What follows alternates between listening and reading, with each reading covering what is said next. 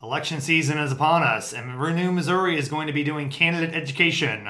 What is that, and why should it matter on how you vote? We'll find out more this week on Renew Gurus.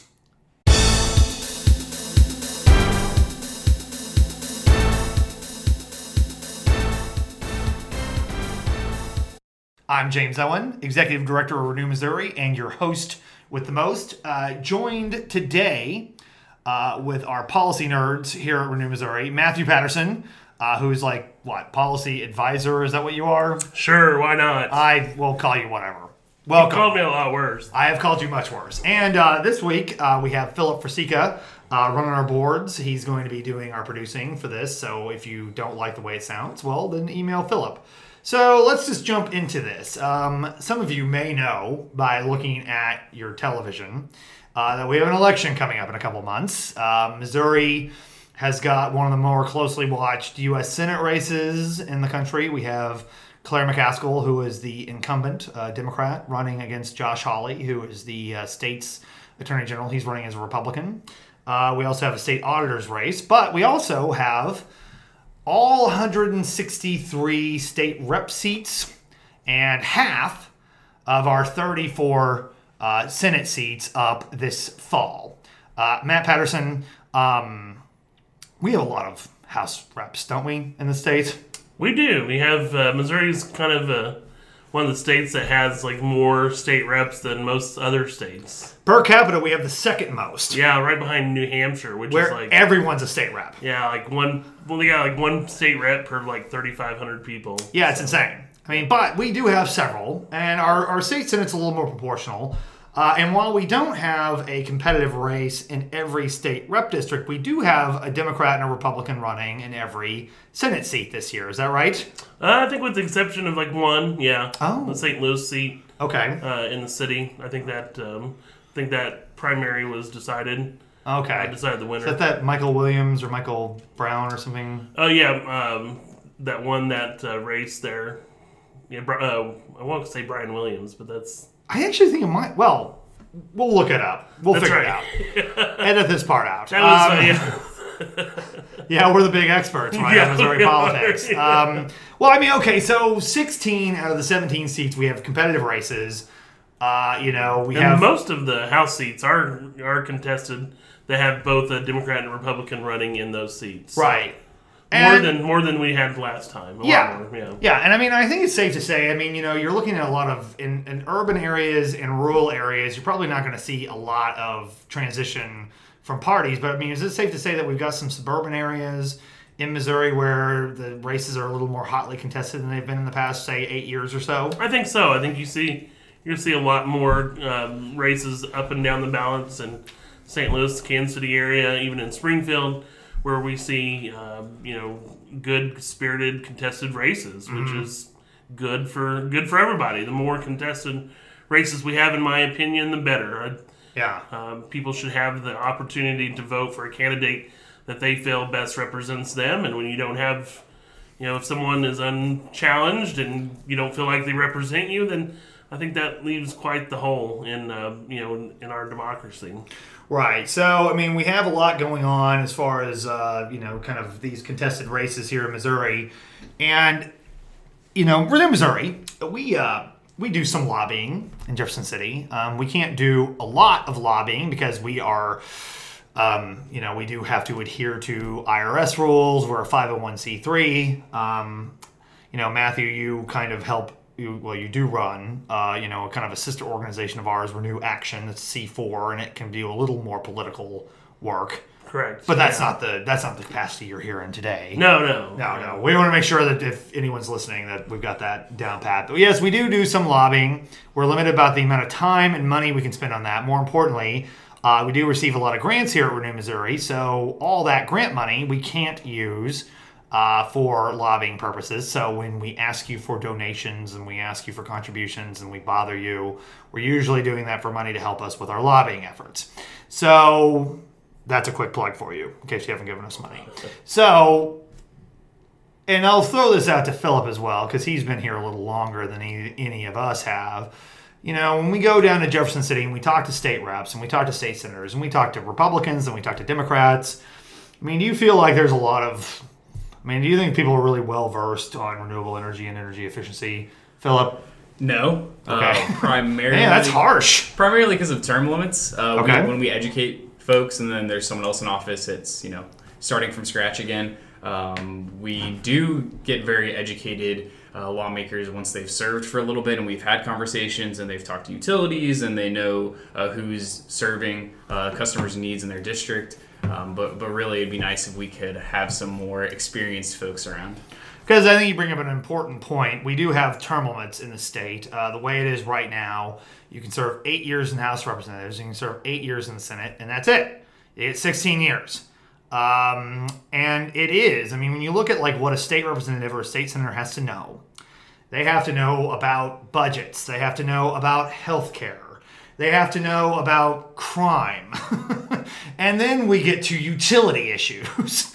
and, you know, in, in a lot of ways, utility issues are a challenge because we do have a lot of people who do that kind of work in Jefferson City. We do have a lot of interests that are represented in front of the Public Service Commission. And I think just like it is with the public, and I'm not trying to say anything dismissive of the public or dismissive of our elected officials, you look at utility issues and say, ah, this is too complicated. I can't, for the life of me, you know, begin to understand all of this. Even though, I mean, I think it's designed to uh, put people off and make them think they can't understand it, when really, with a little bit of education, yeah, you can kind of figure it out. Comment? No, I think you're right. Yeah, that's, that's you hit the nail around the head there. I Yeah. think that's.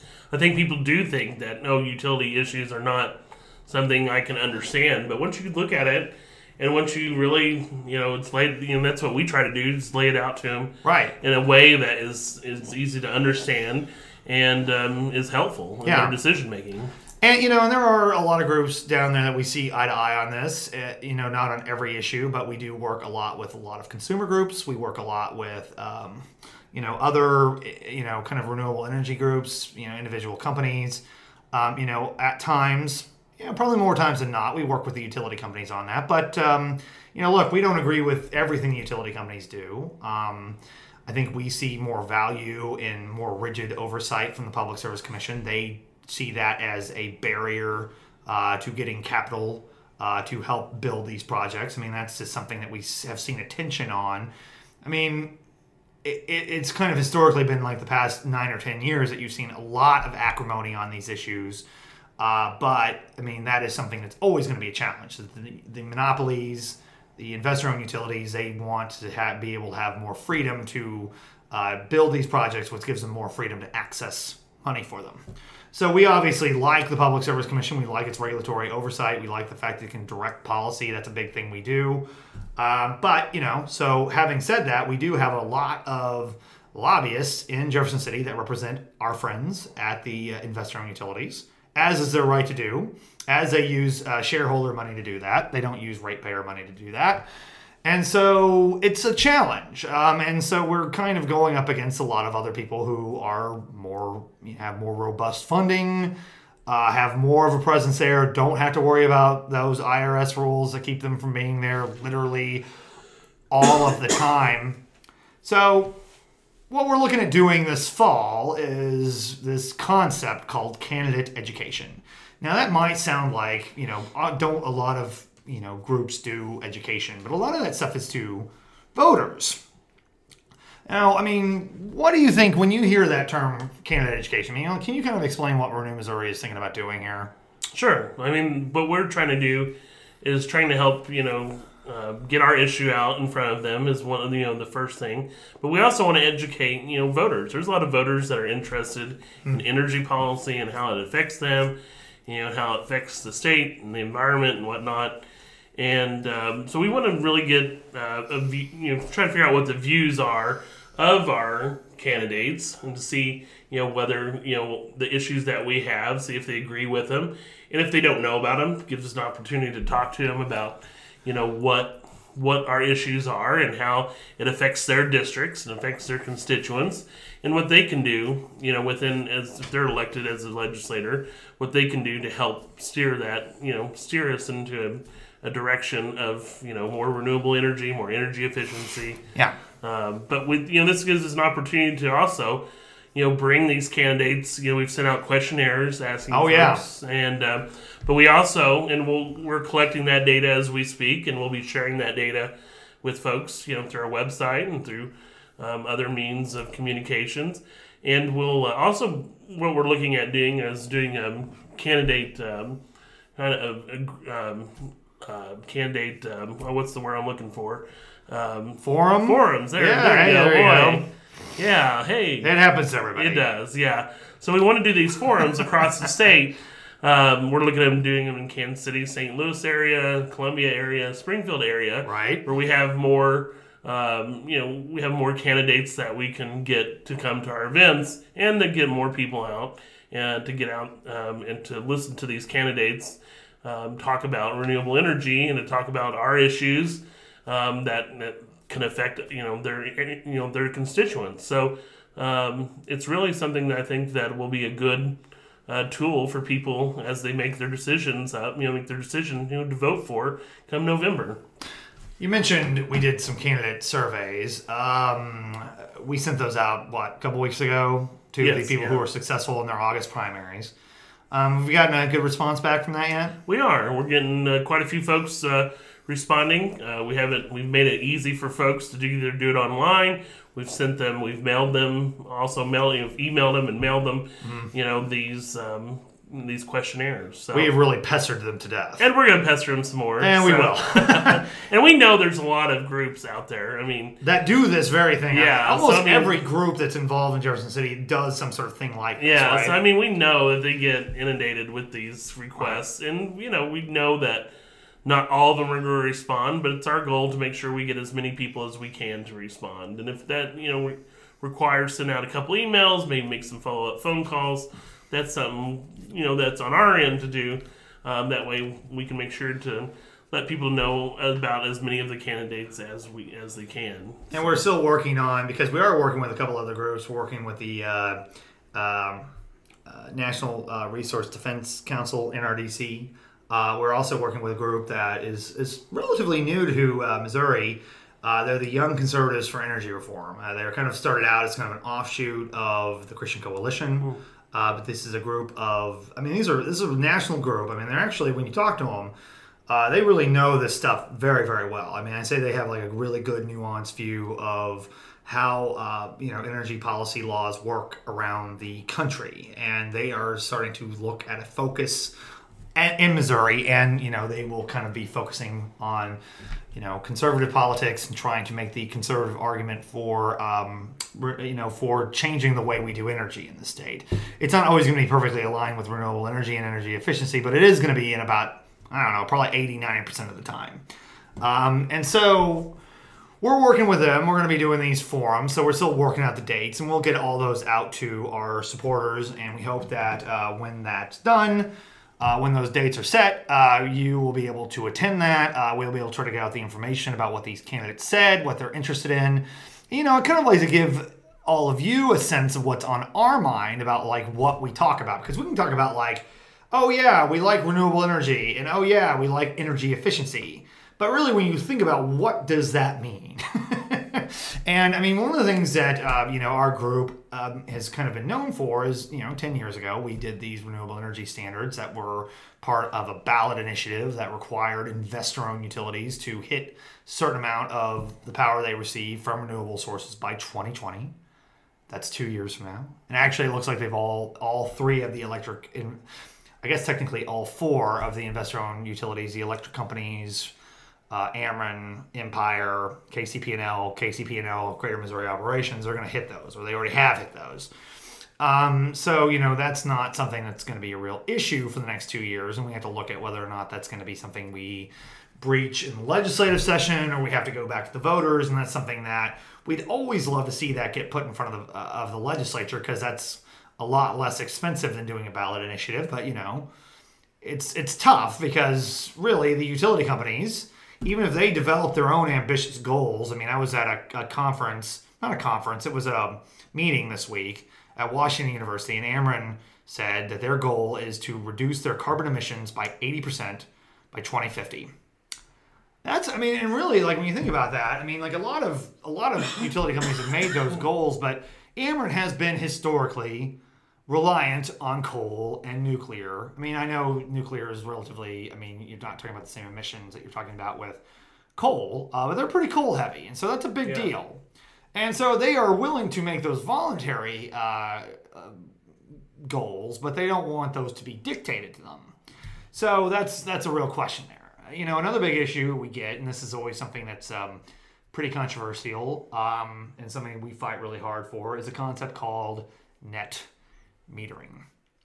Philip, if you're not too busy over there uh, producing this, can you uh, give the fine people at home like kind of a nutshell version of what net metering is? And when I say nutshell, I mean quick.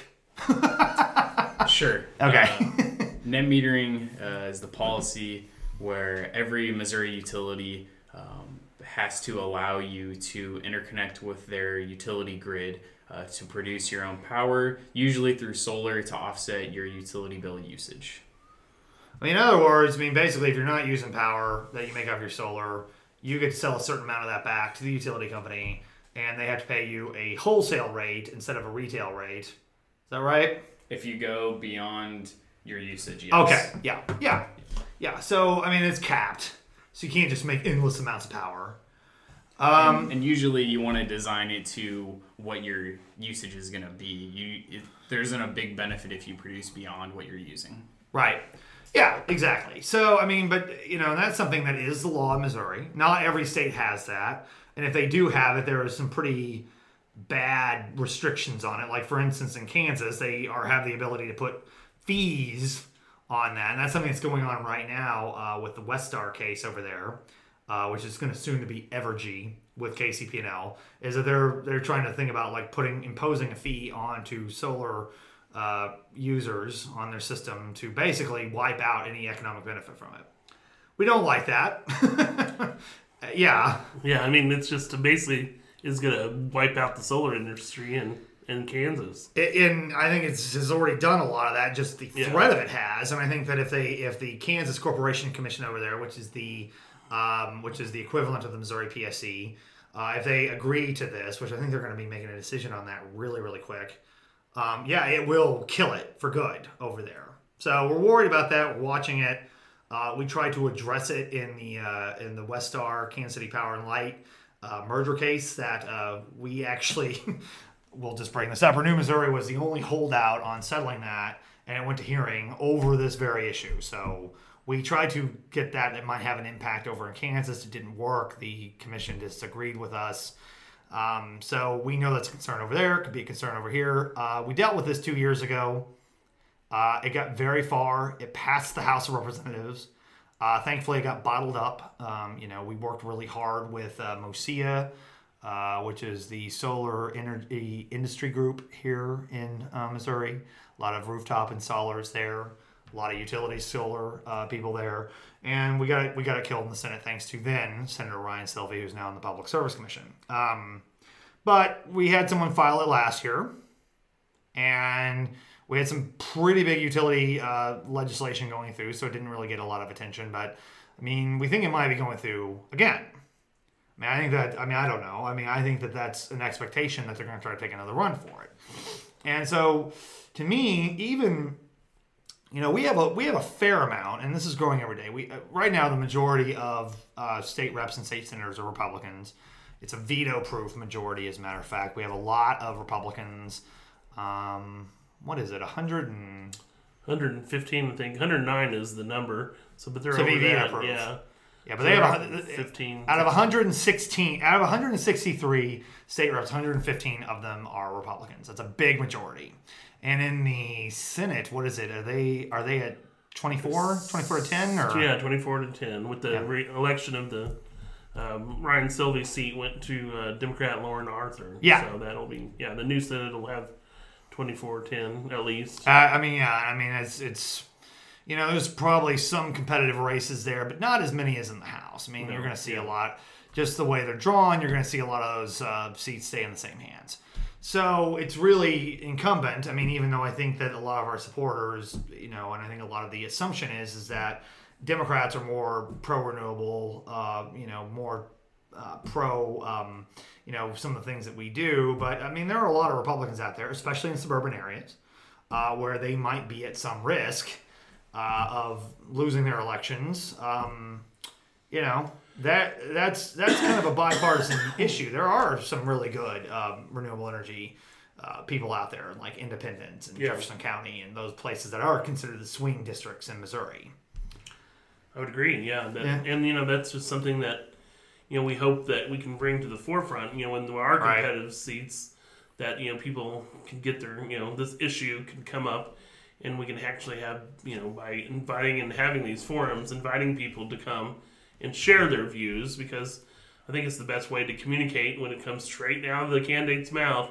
And, you know, they don't have to see it on a flyer or someone misrepresents it in Right. a radio ad or whatever. Um, I, you know, it's just the best way to you know directly talk to the to the constituents out there. Right. Yeah, and I mean, you know, to me, it seems it seems that if you're looking at this from a, and we talked a little bit about this with Scott Roop uh, on our last podcast, that there should be a, there is a compelling Republican argument out there that if you want consumer choice, if you want to have options instead of just relying on a monopolis- monopolistic utility, like the investor owns are, like the municipals are, like the co-ops are. I mean, they are monopolies. And if you are a conservative, you're a Republican, and you think that um, if you think that uh, your government is inefficient and bloated, I mean, it's hard for me not to take that attitude and say, well, doesn't that apply to a business that doesn't have to compete? And why should I not have that option when technology allows me to make power on my roof or it allows me to, you know, use combined heat and, you know, the CHP, which is another thing that we're trying to advocate for here through regulatory means. Why can't I do more of that? And that to me seems like a good, compelling, even if it's not a Republican argument, it seems to me like it's a good libertarian argument. And there's a string of libertarianism that goes to a lot of the elected state reps, especially the ones that are from our neck of the woods, where Matt, Matthew and I are both from Southwest Missouri. A lot of libertarians down there um, who, you know, are suspicious and rightfully so of, of what, you know, kind of these uh, large um, you know, people that you have to buy your power from, where you have no other choice. They're they're suspicious of that, and I think that's I think that's healthy, Yeah. and I think that should be natural, and I think that it's just a matter of saying to a state rep, whether they're running or whether they're elected, this is something at least you should be skeptical of. Yeah, I mean, one thing with the net metering argument, uh, when you're looking at who benefits if we add a fee to it, it's utility companies. Right. Uh, and regardless of political ideology and affiliation, all Missourians benefit from getting access to generate their own power. Yeah, yeah. I mean, I, it just seems to me that if you have that, if you have the technology, and you have the means, and you want to enter into an agreement, I mean, like, and everyone's going to say, like, but James, Philip, Matthew, what about the grid? What about all the damage this is doing to the grid? Well, okay, let's talk about that for a second. I mean, do we even know if it's causing any damage to the grid? We don't. I mean, one of the things that the solar industry has been saying for a number of years, one of the things that this group has been saying for a number of years, is do a value of solar study. How much is this worth? I mean, here's one thing I can tell you I'm almost certain, I'm almost certain that the utility companies know how much solar is worth to them. And I think they know it's worth a lot to them. The only reason they don't like this is because one of the things where they make money, as we talked about before, they make money over being able to build things, building their infrastructure, building uh, plants to make electricity, building solar farms, building wind turbines. That's where they make their money. That's where they're able to get investment and be able to do this kind of work.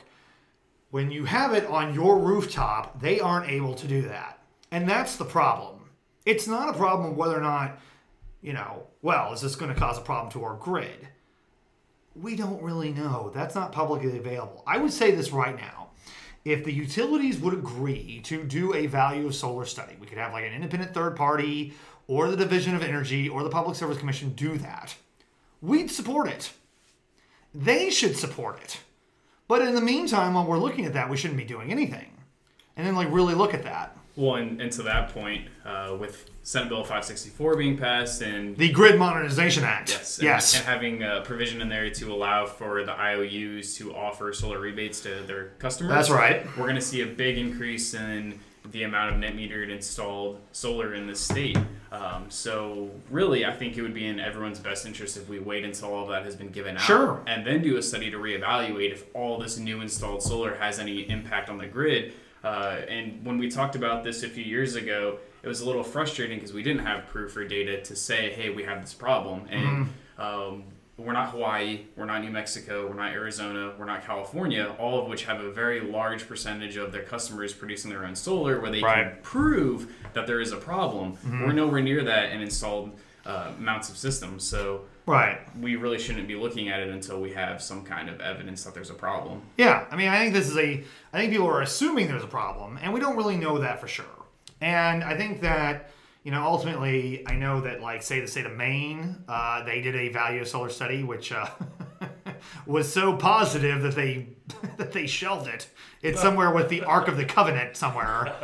Um, yeah, but I actually, when I was uh, when I was public counsel um, with the state of Missouri, I met the uh, Maine public counsel, my counterpart there, young, really young guy. Um, I was I was relatively young to be public counsel, but he was like about ten years younger than me, and he um, he was really enthusiastic about solar. Really thought there was potential for customer advantages to it, and so they he got this push through, and then nothing happened with it.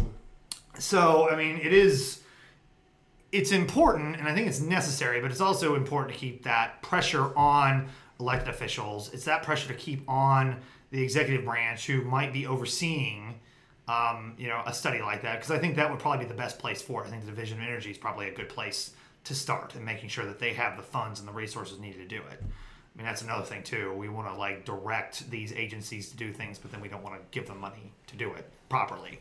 So, I mean, that's like something that I think. I know I kind of went off on a tangent here, uh, but that is part of like the the candidate education that we're interested in. You know, there's any elected officials listening to this podcast. If there's out of the ten of you listening, uh, maybe there's one of you that are elected, and you need to talk to your fellow candidates, um, your fellow elected officials, and that's something that I think would have a lot of support. I'd have a lot of support from everybody, which is rare with utility stuff. So then there's also, I mean, one of the things that we came up with last year, um, there was a proposal put out there to put a wind farm moratorium uh, before we could study wind. Um, now that in, that got through. I don't think that got through. I think that got voted on in a committee, but it didn't go to the House. They took the moratorium off. They took the moratorium off. They want to do a wind farm study, um, which I mean, look, uh, you know, and this is something Matthew and Philip, you guys have been. I mean, Philip was just in DeKalb County uh, this week.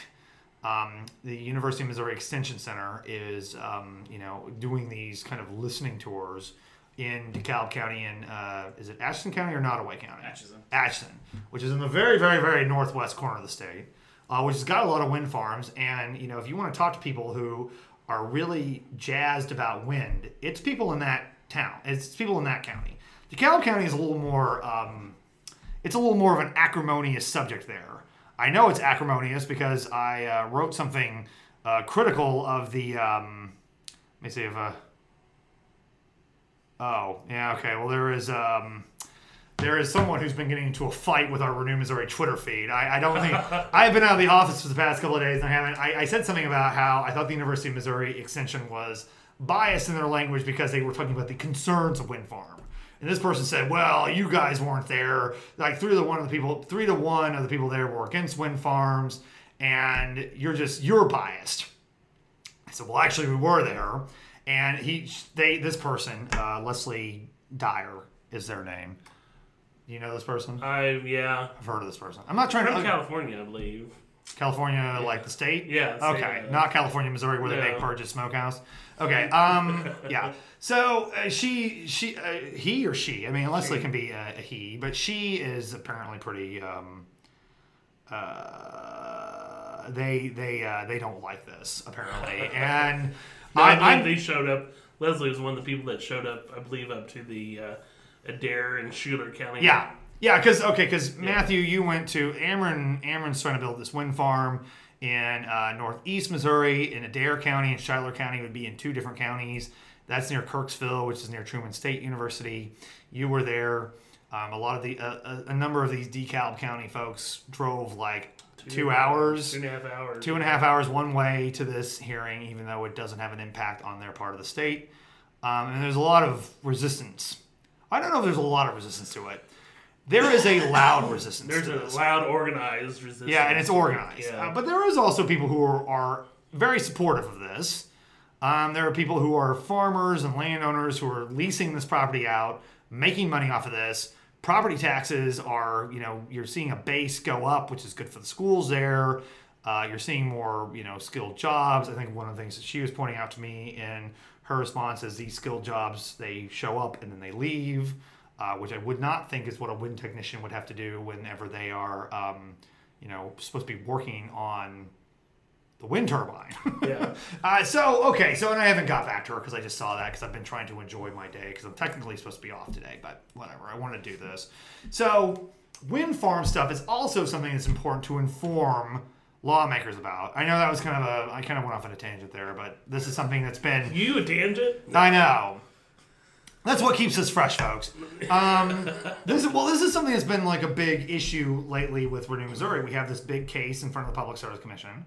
Uh, the University of Missouri Extension Center has declared they're going to do this. Um, I think they have used language that makes me suspicious of their intentions. Um, I don't think I'm being paranoid about that. Um, I was just pointing out they could have said, "Well, we're looking at the concerns and opportunities of win. Yeah. So I don't know like why the University of Missouri Extension Center would have an agenda with that, but it seems like they do. Um, And it's also going through the no, the extension, but also through what through the Law school. the engineering, Ag school, and business ag school. school. There's Yeah. yeah. MBA students working on it as well. So you know, the same business school that had a fellowship named after Kenneth Lay, the Enron founder. That a yes, Philip? this is true. okay. I don't want to impugn their integrity. Well, that, that is good. Okay, that's good. Being No, I'm not, that's not what I'm doing. Being a business school grad as well. Oh, we, yes. We spent a lot of time looking at Enron and, and why we have a gap now in, in other practices in the business world uh, to stop those Mm-hmm. kind of uh, bad practices. So Good save. Okay. Uh, no, it's it's fine, Philip. But we are working on trying to educate lawmakers about wind because there seems like there's a lot of misperceptions out there. There's not an emphasis on the economic advantages of it, um, and there's not even really an economic. I mean, we're not even talking about the fact that wind is incredibly cheap right now, and it's good for customers. So if you're like working at a, if you're like a customer of a utility company, which we all literally are, uh, this should be a good thing, right? Or am I missing something? No, as Philip points out, has pointed out several times, the He's cheapest, yeah, the cheapest coal is still more expensive than the most expensive wind. So, Hmm. you know, that's and um, even with this project we're looking up at and that Ameren's wanting to do up in northeast Missouri, you know, quite it's going to be quite the boon for that area. I mean, Mm-hmm. you're talking about over a half a billion dollars in um, in economic impact to this part of the state. There's not been that much of an. I doubt there's ever been that big of an economic impact in that part of the state. You're talking about their school taxes, like in Schuyler County, which is a four day a week school. It's very Yeah. small, you know, rural community. Uh, they've had to go to four days a week. They're going to see like their taxes go up from like from to go from like two hundred thousand to over eight hundred thousand dollars. That's quite the, you know, that's quite the. That's what expected, I should say. Um, and then and in Adair County, you know, they're looking at you know doubling the amount of taxes that they will receive from these wind farms being you know in in their communities. So, Yeah. Um, So, Matthew, are you saying this is also something that's good for public education? oh yes. Oh, Yeah. well, okay. That's something that I think elected officials should know. Well, you know, I was talking to a woman up in DeKalb County, and she said, you know, their school, one of their schools there in DeKalb County, I can't remember the name of the town, but it, it was, you know, they graduated eight people, you know, in their senior class last year, and she's, you know, pointed out if we'd not had the revenue from these wind farms, there could have been the possibility that that, that school would have been shut down, consolidated with another school, you know, probably 20, 30 miles away from where that school is. Yeah. So, you know, they're they're doing they're bringing economic growth and economic impact into these areas that have not seen you know have not seen this kind of you know growth and this kind of investment in quite a few years So these or an- ever. And these anti-wind farm people, I mean, it seems like they ignore that argument. I mean, do you think they don't want the economic benefit there, or what do you think is going on with that? Well, they miss, you know, they mischaracterize it, or you know, I don't know. They, you know, I, I have a feeling that some of them, you know, actually do have legitimate concerns. You know, that there were questions that these hearings that they had that you know people were worried about, like such things as eminent domain, and of course, Ameren, These are not being taken by yeah, these are not. You know, these this company that's you know putting in these um, wind turbines for you know that will you know lease them back to uh, Ameren or they're building them for Ameren. Um, will you know have actually you know made the rounds and talked Right. to landowners and have you know secured enough spaces or land for these to be built. So. Um, you know, Ameren was very good at answering the questions Yeah. um, and and I thought did a good job to you know to let you know let any fears of of what might happen if they went ahead with this, and you know that's what that's what you have these public hearings for. Right. Um, but I, I think that over in DeKalb County you didn't have that level of involvement, and I think that gave the opportunity for a lot of these folks who didn't have the you know, who were not educated about it, who didn't have the opportunity to you know talk to someone about what you know their questions or their fears or their concerns or whatnot. So I think you saw a lot more building up of a lot more um, anger. I don't want to oversell it, but I do think if you're an elected official and you're hearing about this, you have to look at the fact that this could potentially be wind farms, solar arrays, could be what ends up helping to save the rural economy in the state. I think so. Yeah, I mean, Yeah. I, I mean, I think that sounds like hyperbole a little bit, but I mean, I think when you hear stories about farmers who are seeing economic benefit from this, who can still farm there and still run their cattle there, um, and then you see schools that were in threat of consolidation getting to continue because of this. I mean, it's hard for me to say, well, you know, if there are concerns about this, I mean, there might be some legitimate concerns. There aren't very many legitimate concerns out there. And I, and I think that if they are legitimate, they are outweighed by the benefit that you get. So, elected officials that you're listening, think about it. Well, and look at the top, you know, look at the area we're talking about. Like it's the edge of the wind belt, as they call it. Mm-hmm. These northern counties. I bet every one of those counties have seen a decrease in population, significant amounts of a decrease. I think all of rural America has probably seen a decrease in Yeah. population. I mean, I'm from a rural part of the country. I'm from a rural part of the state. I don't live there anymore. yeah. Um, my neither does my sibling. Um, so you know, and there's a lot of people I know who just have moved out because there's nothing as far as opportunity goes to Well, stay to keep yeah. you there. Really, And then if you talk about family farms, well, there aren't. You know, a lot of these family farms are being bought up by corporate ag, and you know, you see, you know, the average age of farmers who have stayed, you know, are getting into the seventies and eighties. You know, they're Yeah. yeah. So this is really an opportunity to you know, you know, allow them to compete as a family farmer by having these wind turbines on their property Yeah. it brings in revenue and it helps their families and it helps their farms. And you know what? If it continues, I think it can help continue for another generation or two. You know, these leases that I know they're signing up in Northeast Missouri are 25 years um, long uh, with, you know, to have these turbines. And actually, there's a 15 year extension um, after that 25 years. So you're talking about 40 years of having these, um, you know, on their property, receiving leases. It's a good way to supplement their income, especially when you have lean years uh, or you have people, you know, putting tariffs on soybeans. So, You have Um, a, a big drought year. yeah, a big drought year, bad for bad foreign uh, economic policy going on from DC. yeah. Yeah, I mean, look, uh, you know, this is what we're going to be talking about over the fall. And I mean, so I think what the benefit there is we do talk about this all the time in the legislature between January and May. But now is going to be an opportunity to get to people, to get to people who are running before they get there. And if we don't, if they don't win, I don't think it's lost because it's still out there in the public. It's still something that is going to be uh, resonating with people and hopefully will help counter some of this noisiness. We are the signal in, in the in the noise. And we're, you know, not only, I forgot to mention that, you know, not only are we doing these forums, but we're also putting out what we call white papers Ah, yes. about issues. Yes. Um, and it actually gives a greater explanation of, you know, these topics that we've been talking about today. Um, and some topics we haven't talked about Yeah. today.